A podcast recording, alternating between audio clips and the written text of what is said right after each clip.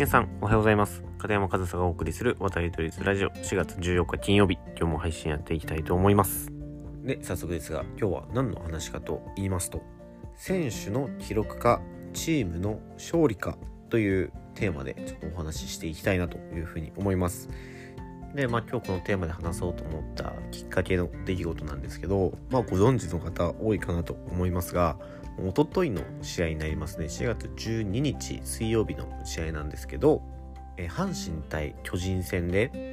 阪神の先発投手、村上投手が7回まで無安打無四球のパーフェクトゲームをしていたにもかかわらず、阪神岡田監督は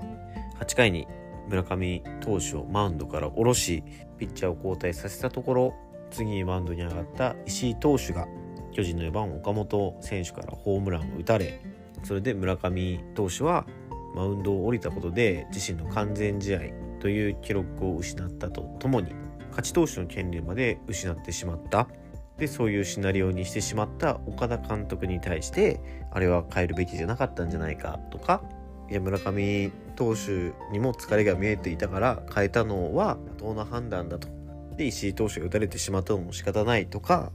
まあ、その監督の采配に対する批判や擁護の声が上がっていて、まあ、ちょっと話題にはなってますよね。でこの出来事の大きなポイントとしてはその完全試合を継続しているにもかかわらずピッチャーを変えるかどうかというところが大きなポイントだと思うんですよね。もちろんたらればなので何でも言えるんですけどあのまま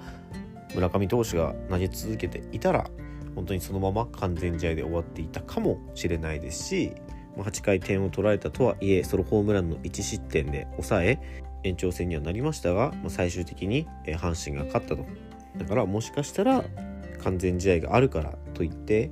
村上投手をマウンドに8回も9回も送っていたら1失点じゃ済まずに、負けていたかもしれないですよね。だからたらればを言い出したら何でもありになっちゃうしこの議論に正解はないんですよ。正解はないんですけどやっぱりそこには、まあ、ファンもそうでしょうけど本人もチームとしても納得のいく理由が欲しいですよね。だからそれが出てきてないからこれだけいろんな意見が飛び交ったりするんだと思うんですけど、まあ、僕もそういう監督という立場についたことがある経験から言わせてもらうと采配ってその采配をしてる間に正解はないんですよねその采配が正解だったかどうかというのは結果論でしかないんですよ。結果が出てからしかその采配が正解かどうかだったかなんてわからないので本当に難しいんですよ。でその采配する上でやっぱりそこで根拠を持って采配をしないといけないんですけど結局根拠があっても結果が出なければその采配は正解だったとは言い切れませんし今回の件でも村上投手が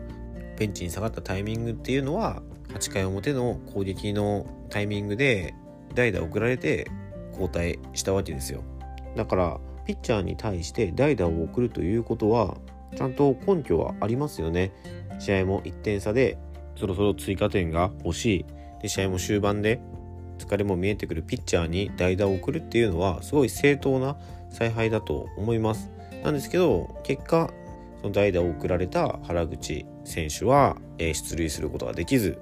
そして村上投手の後にマウンドに上がった石井投手も失点をしてしまってそのちゃんと根拠があって采配をしたにもかかわらず結果につながらなければそれは采配は失敗だとしか言えないんですよ。だから結局結果がどう出るかでその時の判断だったり采配っていうのは正解かどうかっていうことが判断されるのでやっぱり難しいんですよ。采配っていうのは。どれだけ確率が高くても望んだ通りの結果にならない時だってありますよ。で今回は試合には勝ちましたけど采配としては、まあ、正解とは成功とは言えるような采配ではなかったために、まあ、批判的な意見が上がっていたりあのツイッターのトレンドで村上かわいそうっていうハッシュタグがねトレンドに上がってたりもしたそうなんですけどでもまあそういう世界じゃないですか。もう結果で本当に勝てば官軍負ければ賊軍じゃないですけどもう結果が全てなんですよね。でこういう似たようなケースって結構あって本当に最近で言ったら去年ちょうど1年くらい前ですかね、佐々木朗希投手が完全試合を達成して、その次の登板でも、8回まででしたっけね、完全試合だったんですよね。けど、えー、井口監督はそこで佐々木朗希投手をマウンドから下ろして、まあ、その時も批判的な意見っていうのはもちろんね、あったんですけど、まあ、その後のピッチャーもしっかり抑えてね、勝ったし、まあ、その佐々木朗希投手のコンディションだったり、今後のこととか、そういった体のことも考えて、あそこは続投しなかったみたいなご実談とかがあると、そこまで大きな、まあ炎上というか、批判もなくはないんですけど、ね、大きなことにはならなかったですよね。で、もっと遡れば、ちょっといつのかは忘れましたけど、確かポストシーズンで、中日ドラゴンズの山井投手が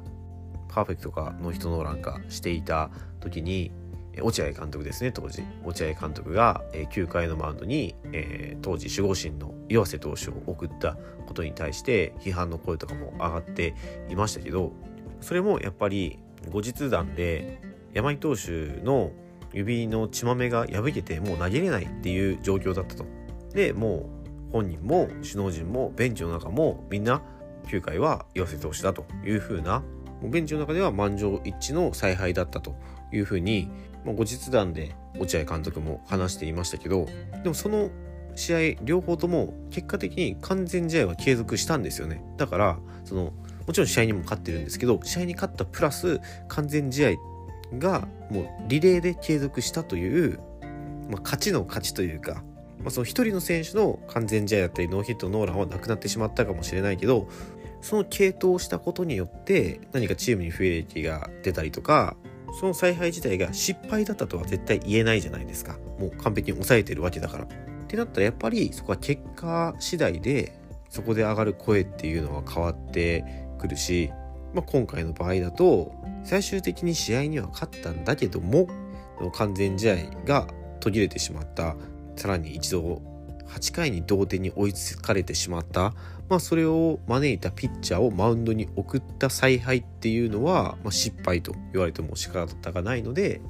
まあ、結果でしか判断されないっていうのは、まあ、今回のケースを見てもよくわかるところじゃないかなというふうに僕は感じました。で、まあ、僕も監督という立場を経験してそういう采配とかもやったことある